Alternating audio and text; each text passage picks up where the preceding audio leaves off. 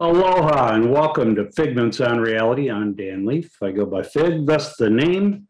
And today we're going to talk about the harsh realities of 2022. What a cheery topic. It might not be that bad. I do want to tell you that season two, episode five, is the final episode of Figments on Reality per se.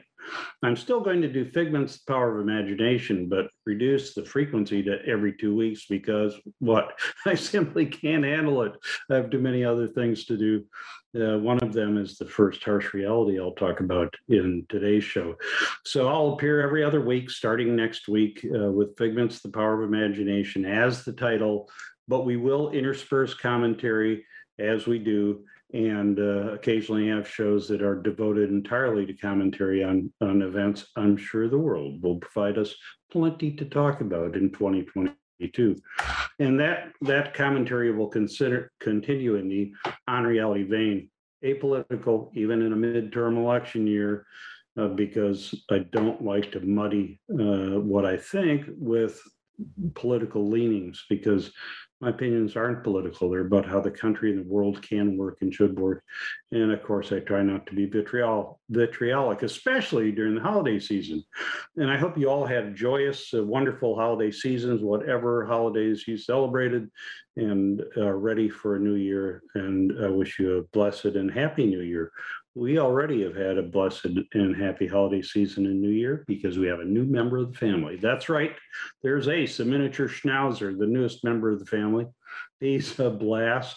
As you can see by the cloud, he's a puppy of destiny. When when your uh, profile's in the sky, you must be a special dog. And he is, of course, everybody's dog is special to the, the family. And it's been a really wonderful family endeavor to do all the things that come with puppies. And those of you who've experienced it know exactly what I'm talking about. But he's a blast, keeps us busy, and will make the new year pretty exciting. Now, I'm going to get on to my harsh realities in a second, but let me tell you, these are not predictions. There are realities that may present themselves, may not, but they're what I think are the most important uh, potentialities on the horizon. The only, I'll make one prediction, okay? I will step away from that, not one of my harsh realities. I predict that Brandon will not be the most popular boy's name for babies born in 2022, regardless of the political leanings of the family. I, I just think that's a lock. Okay, harsh realities. Number one, my harsh reality is I have to write a book. Uh, I've been encouraged to write a book for a long time. You know, I have opinions and some stories and know amazing people many of whom appeared on Figment's uh, The Power of Imagination. And uh, Alejandra, my wife, and others have encouraged me to write a book. I've been reluctant because I know my memory is not perfectly accurate. Uh, also, I don't want to write uh, something that will be self aggrandizing or gloss over my flaws.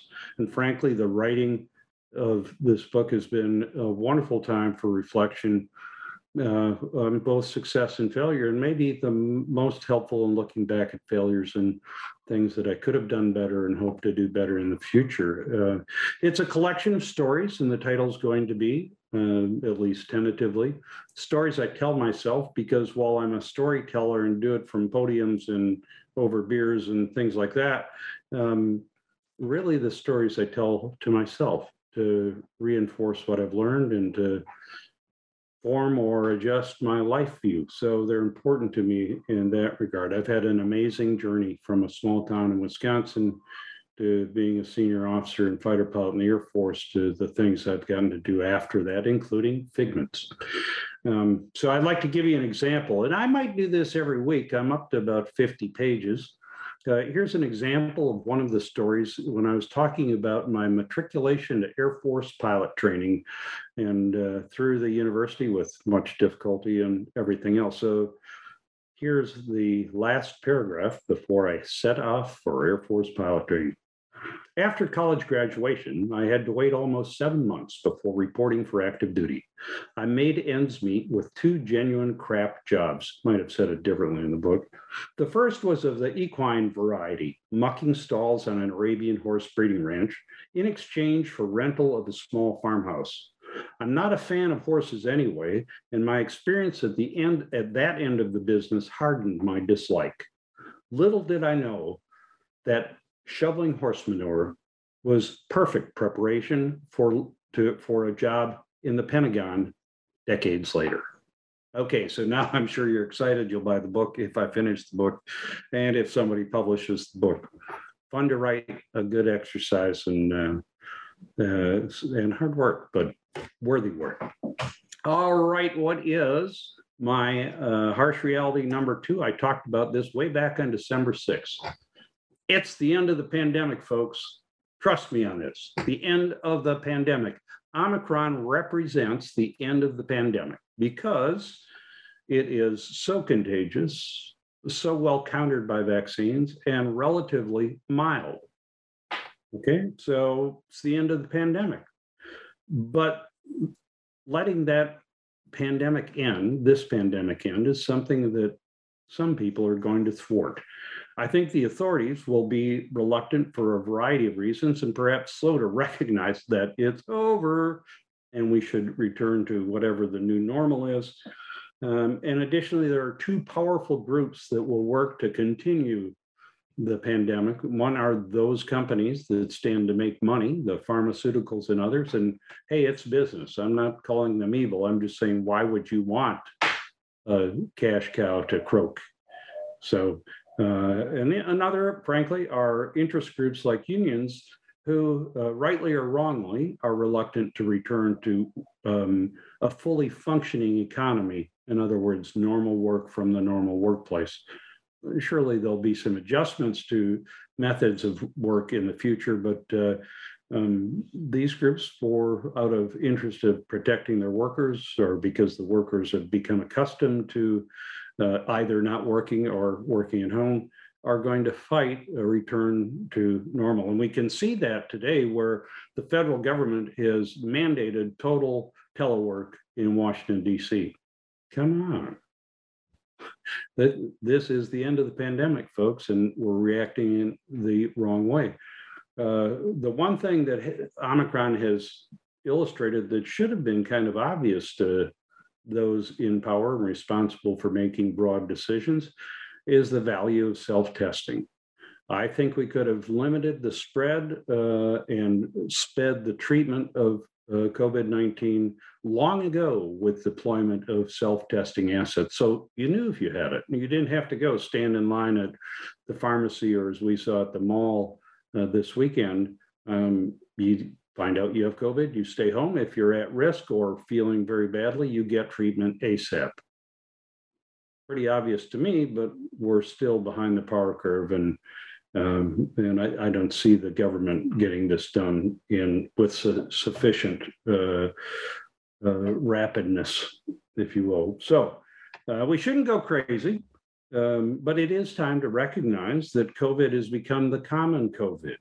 It has morphed into an endemic and tolerable malady, and we've got to get on with it. So let's do that. Unfortunately, related to uh, the pandemic is my next harsh reality, and that is continued economic malaise. I do not see the US or global economy getting better during 2022. I just don't think it's going to happen. We're going to be very slow to transition back to a normal, vibrant economic environment even when we do that, we're going to have to pay some government bills for the assistance that was provided and some of the money that was wasted uh, in response to the pandemic. And uh, inflation and underemployment are going to continue. Um, so that isn't a recipe for rapid economic recovery. And that failure to have a rapid economic recovery is going to feed the very next uh, harsh reality, and that's political chaos. And I may talk more about this than any other one. I believe 2022 will hold extraordinary uh, or feature extraordinary political chaos in the United States. Uh, we're already in um, troubled waters with the broad divides between uh, the Republican and Democrat parties and the various um, philosophies, if you will, uh, that are counterproductive and, and keep the government from getting anything done that needs to be done. We see that with the Build Back Better failure and other problems. As I've mentioned in the past, we have an extraordinarily unpresent, unpopular president for the second time in the row, in a row, with an equally, at least, unpopular vice president, which means there'll be a lack of, and this is not a political comment, it's an observation on how things are working, a lack of cohesiveness and coherence in one side. And then the other side, the Republicans, conservatives, whatever label you prefer, are going to be uh, scrambling to make the most of the opportunity that the bad economy and, and Democrat uh, dysfunction provides them. And that will be a Republican Republican world. And so we're going to see tremendous chaos. There's another bit of potential political chaos that, that I don't wish for, and I hope I'm wrong about this, but now President Biden is not a young man. At times, he has not looked particularly vibrant or vital uh, in public. And there's no guarantee that 2022 doesn't hold some sort of a uh, physical crisis for the president. Okay, that's bad enough. We have a transition plan. We've transitioned in the past as a result of assassination and illness. But as I said, we've got an extraordinarily unpopular vice president, rightly or wrongly, not judging, but this sets the stage where added to all of the other uh, issues in our political system right now. If there's such a crisis, it's going to be very chaotic. And that chaos is bad for the United States. We have things to do. We have government things to do. We have budgets to pass. We have to enable a return to a vibrant economy. And if our political system isn't working, it becomes that much more difficult and thus unlikely. So that worries me. But it's also worrisome because it could provide a window of opportunity for those who think differently than us on the international stage and perceived weakness or paralysis in the American political system can uh, can encourage bad behavior by others on the world world stage.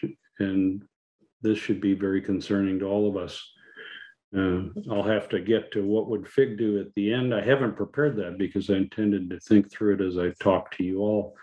Uh, but hopefully there are things we can do. So uh, that political chaos uh, could be very, very um, problematic, to say the least. Quick break to talk about my next episode of um, Figments, The Power of Imagination, I've got a really cool guest lined up. Riki Ellison, two-time Super Bowl champion, won a national championship uh, on USC's football team, uh, is a very interesting guy. He is the uh, CEO, president, director of the Missile Defense uh, Advocacy Agency, kind of an unlikely role story is a great one, and Riki's agreed to be my guest and talk about his amazing journey from New Zealand to now Washington, D.C., with a quick stop on the, the field of battle in the NFL. So I, I'm sure you'll enjoy that. I really look forward to having him on the show. Okay, back to harsh realities. Next, this one should make me happy, right? I've advocated since 2017 for an end of war agreement on the Korean Peninsula. Just to remind you, the Korean War ended with an armistice, not a peace treaty, not a true end to the conflict, but a pause. It's been a really long pause.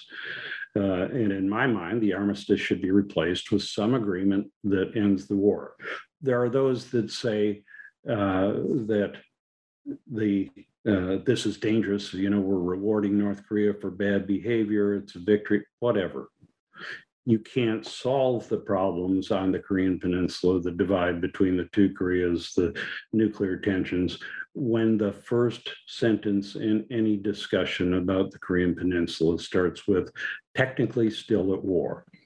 So I firmly believe that even with the attendant risk, there should be an end of war agreement. The South Koreans have been pushing for this and have publicly said that uh, they've reached an agreement in principle with the United States to move forward on an end of war agreement. Guess what? Not happening. Why is it not happening or not going to have the necessary effect? Because the Biden administration has shown its disinterest in the Korean Peninsula. They have a dual role special representative on North Korea matters, and we don't even have an ambassador nominated a year later to be our ambassador in Seoul to the Republic of Korea, South Korea. I think it's a pretty important place. I think ambassador roles, and I've said this before on Figments, are extraordinarily uh, important. And if I were to be president, not happening, um, 2022 or any other time, the first thing I do is work to get a slate of qualified ambassadors in place around the world. There are key executors of foreign policy. I mean, they do a lot of work in Washington, D.C. And the Secretary of State does a lot of traveling and meetings and talking, and the, the president meets with senior leaders. But the hard work is done by the country team led by a qualified ambassador.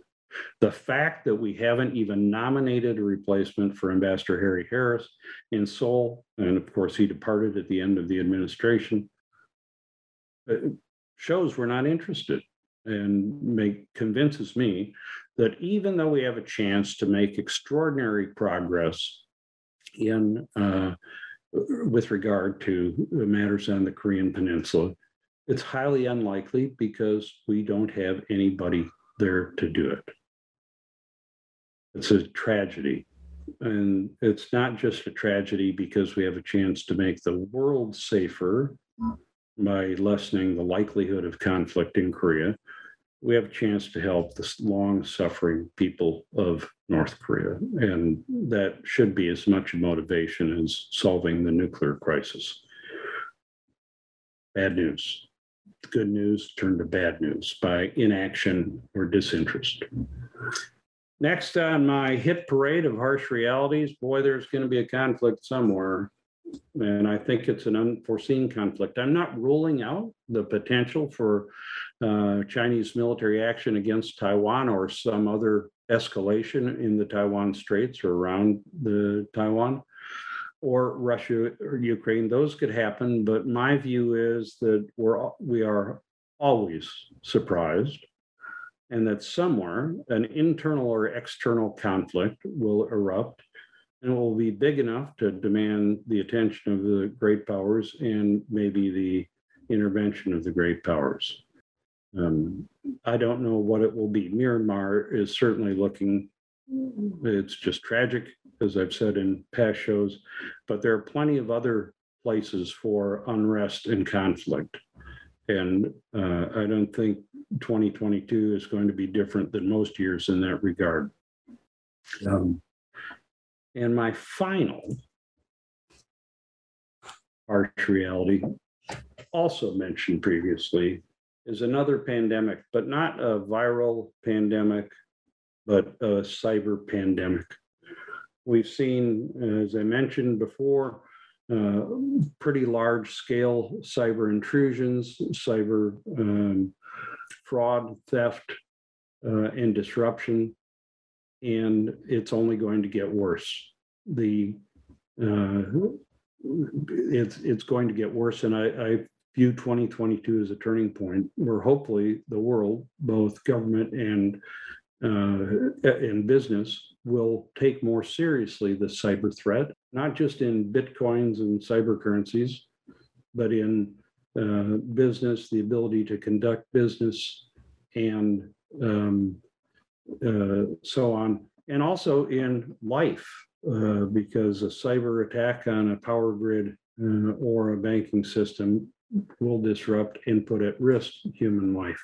Cheery look outlook for 2022, but that's not really how I feel. I just think that we need to be realistic about what we get ready for what we ponder both personally and collectively uh, going into the new year. So let's take a look back at these and let's talk about what FIG would do.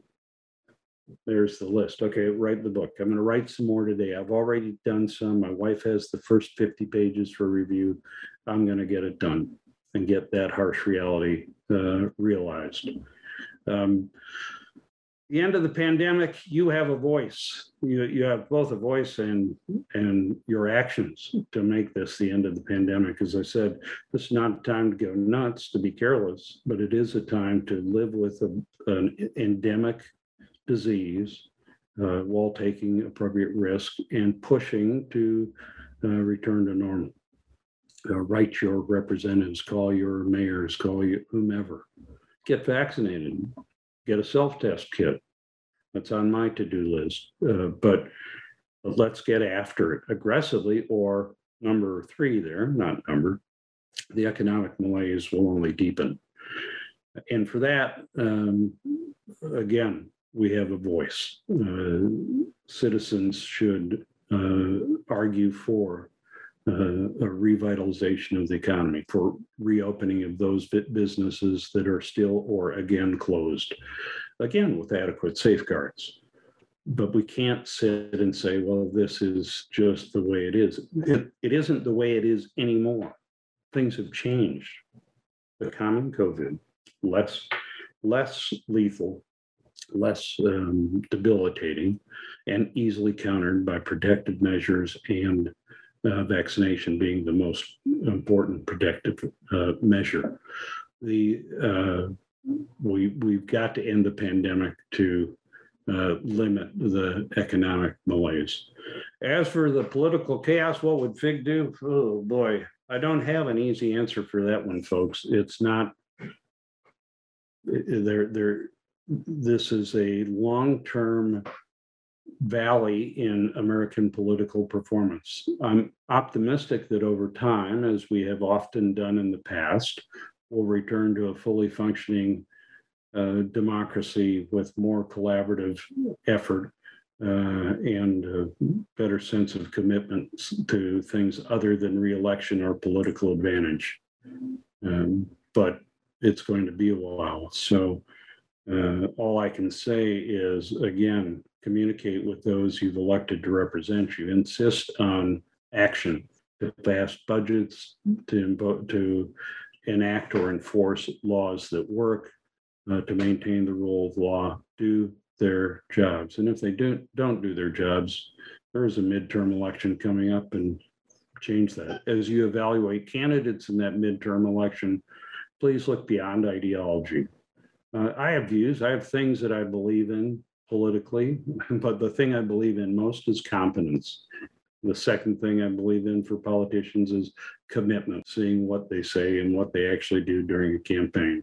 We need representatives who are competent in uh, cooperating and governing as part of a body and who are committed to a higher good, the, the nation and its citizens, the city and its residents, the state and its residents, more than they are to a donkey or an elephant or a color. Um, So insist on that and vote for it. The, uh, on the end of war agreement, well, I'm going to keep writing and talking about that. If you're interested, please do the same. We've got to get an ambassador into South Korea and we've got to take advantage of this opportunity to make some real progress. And we have to be willing to take some risk to do that. I'll say that in print and to uh, our elected officials. If you share my view, please join me in doing that. There isn't much you can do to be ready for unforeseen conflict because it's unforeseen, other than to, to know that it will come and that a competent US response as part of the world community is very important. And the US response should incur, encourage um, peaceful resolution uh, first and armed conflict should only be entered as the absolute last resort. It has become too easy to uh, engage in so-called limited conflict. I would assert that it's not limited when you're at the ground uh, center point of a target, or it's your country or your village. Um, But with drone warfare and other risk-free options, it has become too easy for the United States to enter conflict, and we should solve them, not start them. Um, and uh, finally, cyber pandemic. The you do have a personal role. Change your passwords. Make sure they're good passwords. Ensure that your uh, protective software is in place and updated. I'm not recommending a particular vendor, but this is serious stuff. Look at your apps, look at your banks, know what's being done with your privacy. So um, that's about it. Hey, happy 2022. It will be a happy 2022. We always have problems to deal with. One of the things that irritates me the most when I play grumpy old man and tell people to get off my lawn, which I don't do. I certainly don't tell Ace, the wonder dog, to get off my lawn. Um, it, but one thing that does irritate me is um, that we tend to assume we've got it worse than anybody else has. We don't. It's going to be a difficult year. The pandemic has been difficult. It hasn't been the depression. It hasn't been the Spanish flu epidemic. It hasn't been a world war. Um, and we are much blessed uh, in the United States. I think especially blessed, not because we're special, but we're pretty darn lucky. And we ought to A, appreciate that and B, use those blessings to make the world a better place and not sit there whining on Facebook or Instagram or anything else about how tough we've got it because we don't have it that tough the future is bright as long as we make it bright. So let me close by saying thanks, as always, to Think Tech.